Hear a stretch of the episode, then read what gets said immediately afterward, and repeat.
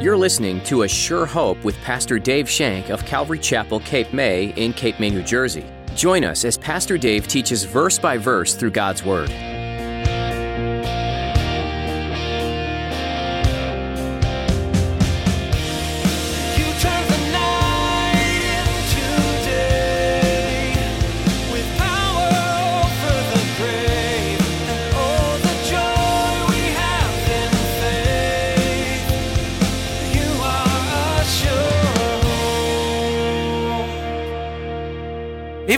Stoned Paul and left him for dead in Lystra, they continue on. Why? Because the Spirit was leading them. The Holy Spirit was leading them. And in the Spirit, when we're walking in the Spirit, there's no fear. Because we know God is with us. What can man do to us?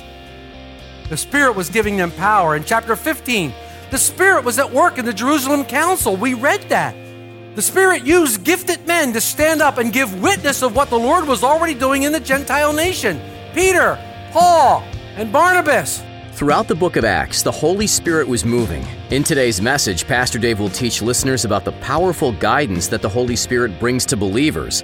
Just as he provided comfort and direction to the apostles in Acts, so too does the Holy Spirit want to be your divine helper in life. Now, here's Pastor Dave in the book of Acts, chapter 16, as he begins his message The Divine Helper.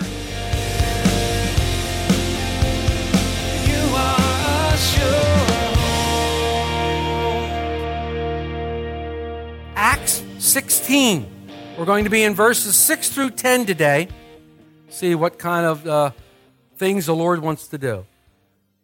Acts 16, verses 6 through 10. I'm going to read them aloud if you want to follow along silently in your Bibles. Acts 16, verse 6.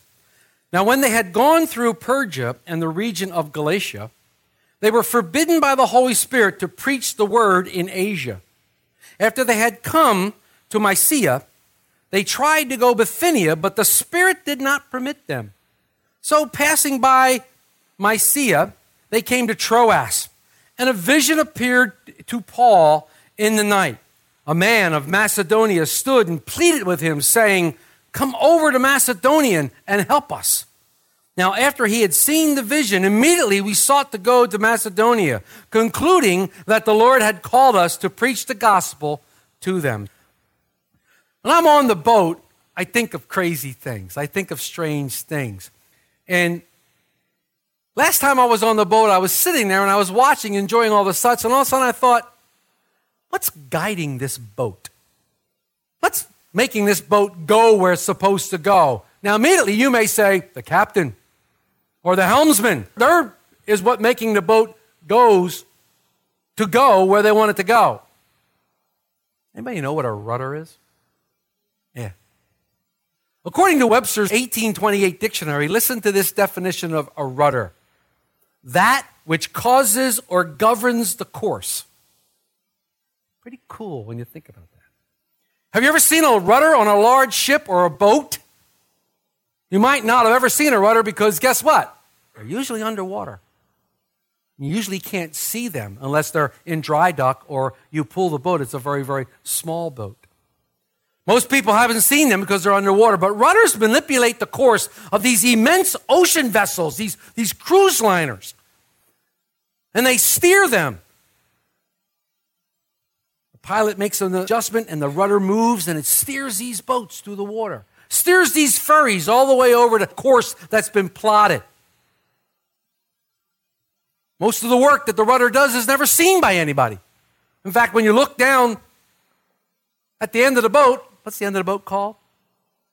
Stern. When you look at the end of the stern, you look down, you see things, but that's from the propellers. You don't usually see the rudder, you don't usually see how it works.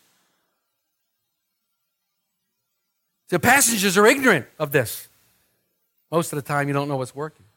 Yet, when the rudder is in proper working order, it holds more power to the boat and to the ship than anything else when it's in proper working order. The wind blows and tosses to and fro, but the rudder keeps the course straight. There was an interesting headline in the New York Times just last week. Very interesting headline. It said, Ships without rudders eventually hit the rocks. Very interesting. Ship without rudders eventually hit the rocks. It got me thinking. I think differently than a lot of people. The Holy Spirit is like a rudder. The Holy Spirit guides and governs the course of those who place their trust in Jesus Christ. Like a rudder, the Holy Spirit cannot be seen. As it works its work.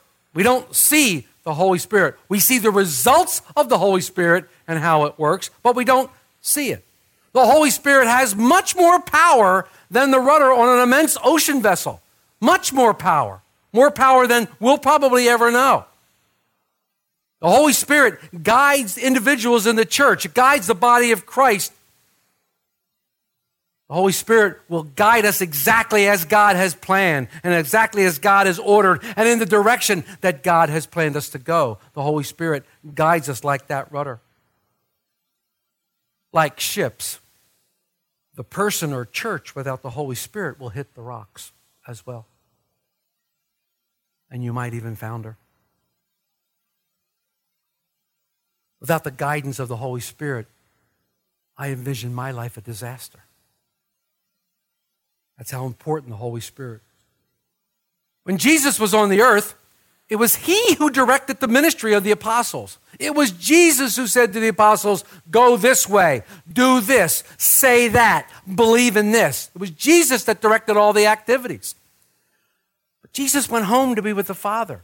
And what did Jesus tell them? What did Jesus tell them about what was going to happen in John 14, verses 16 through 18. He said, And I will pray, and he, the Father, and he will give you another helper, that he may abide with you forever, the Spirit of truth, whom the world cannot receive, because it neither sees him nor knows him. But you know him, for he dwells with you and will be in you. I will not leave you as orphans, I will come to you. Again, in John 14, verse 26, Jesus tells us that the Holy Spirit is going to teach us. He says, But the Helper, the Holy Spirit, whom the Father will send in my name, he will teach you all things and bring to remembrance all things that I have said to you. Holy Spirit brings into remembrance the words of Jesus. The Holy Spirit brings into remembrance God's word to us. He brings that back into remembrance. Have you ever been witnessing to somebody or talking to somebody, and all of a sudden, out of the clear blue sky, you quote a, a, scripture that you normally wouldn't quote or that you normally didn't remember? That's the Holy Spirit bringing into remembrance the words of Christ, the words that we need to have. That's what the Holy Spirit does. The Holy Spirit brings those things into remembrance. Jesus tells us that the Holy Spirit will be our guide into all truth in John 16, verses 13 through 14. Listen to what he says. Jesus is speaking. However, when he, the Spirit of truth, has come, he will guide you into all truth. For he will not speak on his own authority, but whatever he hears, he will speak, and he will tell you things to come. He will glorify me, for he will take of what is mine and declare it to you. Jesus becomes the helmsman. And when the helmsman turns the wheel, the rudder moves. Jesus tells the Holy Spirit what to do and how to move. And the Holy Spirit does what he's directed to and declares what he's directed to declare. He will glorify me, Jesus said. He will take care of what is mine and declare it to you. So many times in this day and age, the Holy Spirit in the church is glorifying people. People are claiming that the Holy Spirit is glorifying them as they do these strange and bizarre acts. The Holy Spirit clearly says that He will glorify Jesus. He will glorify Jesus. Jesus tells the apostles to wait for the promise of the Father in Acts 1, verses 4 to 8. We studied this back in September of 2010 when we first started this book of Acts. Jesus said to them, and being assembled together, he, Jesus, commanded them not to depart from Jerusalem, but wait for the promise of the Father, which, he said, you have heard from me, for John truly baptized with water, but you shall be baptized with the Holy Spirit not many days from now. Therefore, when they had come together, they asked him, saying, Lord, will you at this time restore the kingdom of Israel? And he said to them, It is not for you to know the times or seasons which the Father has put in his own authority, but you shall receive power when the Holy Spirit has come upon you, And you shall be witnesses of me in Jerusalem and in Judea and Samaria and to the ends of the earth. Jesus tells the disciples to wait. Don't do anything until the Holy Spirit comes upon you. Don't go out in your own flesh. The Holy Spirit is going to come upon you. He's going to empower you. He's going to guide you. He's going to teach you. And He's going to show you things that you're to do, things that you're to say, places that you're to go to glorify me so that people would know. The Holy Spirit then becomes our divine helper. The Holy Spirit is our divine helper. And that's the title of today's message the divine helper, the Holy Spirit. In his book, Living Water The Power of the Holy Spirit in Your Life, Pastor Chuck Smith says this about the Holy Spirit and the church. Quote, the church exists today as a result of the Holy Spirit. It was he who gave birth to the body of Christ on the day of Pentecost when he was poured out upon the disciples. Since that day, the Spirit has been at work in the church in a multiple of ways. Without the Spirit in its midst, the church would be nothing more than a social club or service organization. But when the Holy Spirit is given his proper place, the body of Christ becomes a dynamic force of change in a sick and dying world. If anything else, that is the lesson the book of Acts should teach. Unquote. It is in the book of Acts where we see the Holy Spirit working and directing the early church activities. He's working and directing as the church is being built. He's working and directing as the disciples and the apostles go out and preach in Jerusalem, Judea, Samaria, and the outermost portions of the world. And people are drawn into the kingdom of God. People are drawn into the body of Christ, Christ Church, and the Holy Spirit is leading the way. When we started this study, we said that the name of the book was the book of the Acts of the Apostles. And we also said this book could also be named the Acts of the Holy Spirit. Because the Holy Spirit is the main force that's driving everything in this book. It's the main force that is making everything happen. In our studies, the church has had tremendous success. And we've observed how they functioned in unity when they submitted to the guidance of the Holy Spirit. Extremely unfortunate at the state of the church sometimes today. How poorly it functions without the guidance of the Holy Spirit. One commentator said this quote, when the church is not directed or guided by the Holy Spirit, but instead directed by the genius of man and the various committees created, it can quickly become inept and ineffective, unquote. Pastor Chuck makes this observation, quote, if we who are called to lead the church wish to know success and enjoy effectiveness in our ministries, we must strive to be led by the Holy Spirit in everything we do. This is the very thing that the first century church learned in every way, unquote. If we have learned anything from the book of Acts, it should be to trust in the Lord and have faith that He will guide and lead us where He wants us to be through His Holy Spirit. That is the purpose of the Holy Spirit, the divine helper. Many of us come to me and say, I want to know what the Lord wills for my life. What does the Lord have for me to do? I don't know what I'm supposed to do. I'm stuck in a quagmire here. I don't know what to move, how to go. I need the Holy Spirit to help me. If we would wait and read God's word, if we would pray and if we would listen, we might be able to begin to discern what the Holy Spirit is telling us. And there's many, many ways we can do that. And there's many, many ways that we've already seen God's plan for the church. We've witnessed this as we read through the book of Acts. I'm only going to go back to chapter 13. But it was in chapter 13 that the Holy Spirit led the apostles to separate unto me Barnabas and Paul for the work I have for them. The Holy Spirit led the apostles to do that. You can find that in Acts 13, I believe it's verse 1 or 2. These men were separated by the Holy Spirit. How did that happen? Many believe it was by prophets and teachers who were working at the church. They were teaching the Word of God. And it came out as a word of prophecy, or it came out through God's teaching.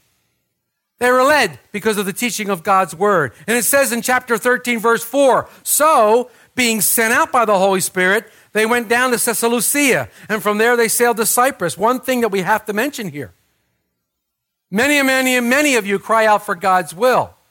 And I believe that God is speaking to you. But when you hear God's voice and He clearly directs you, guess what? You need to move. You need to go in obedience to what God is leading you to do. I'm praying about what God wants me to do. What do you think He said? Well, I believe I'm going to go over here. Well, why don't you go? Well, I need to pray about it a little more.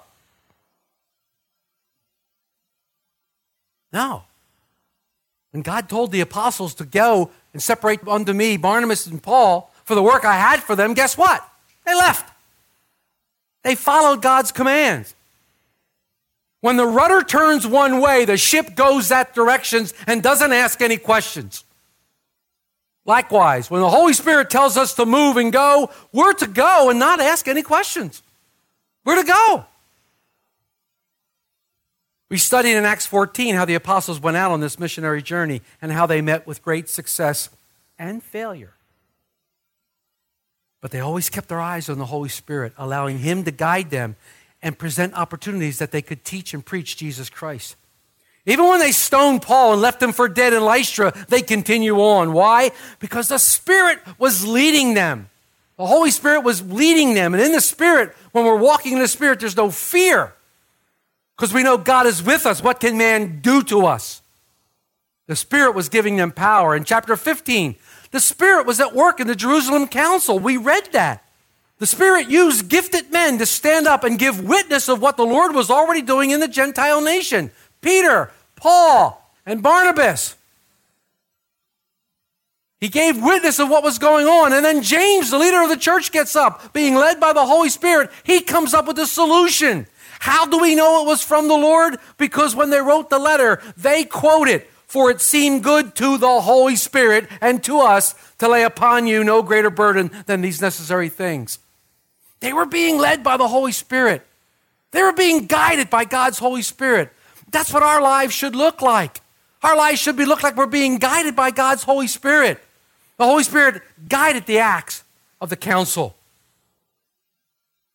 We find the Holy Spirit moving in several other ways too. In Acts 15, verses 32 and 34, the Holy Spirit was leading these guys through personal desires. Through personal desires. It says, Now Judas and Silas, themselves being prophets also, exhorted and strengthened the brethren with many words. And after they had stayed for a time, they were sent back with greetings from the brethren to the apostles. However, it seemed good to Silas to remain there. It was Silas's desire to remain there. It was Silas's desire to stay there. It seemed good to him. The Holy Spirit had placed upon his heart. Why did he stay there? Because he was needed. Paul and Barnabas were going to have an argument. The Lord knew that. The Spirit knew that. The Spirit already picked out Silas to be the next guy. And after Paul and Barnabas' argument, after they split company, Paul looks around and goes, You, come with me. He picked Silas. And if you go back and read, the church agreed because the church sends them out gladfully and cheerfully. The church agreed that the Holy Spirit was doing. Jon Courson, in his commentary, said this In the highlands of New Guinea, there is an area where it rains 362 days a year and the frogs spit poison. As of yet, Wycliffe Bible translators have not found someone to go to that region and translate the Word of God to the few folks that live there. But Courson says this But somewhere the Lord is preparing someone who will have a fascination with spitting frogs and rainy weather. How do I know this? He says, because in Psalm 37, verse 4, verse 4, it says, Delight in the Lord, and he will give you the desires of your heart. The Lord uses our personal desires to do this. I know this personally. I know this personally in my own life because He's given me my heart's desire two times. Two times, which is 300 times more than I deserve.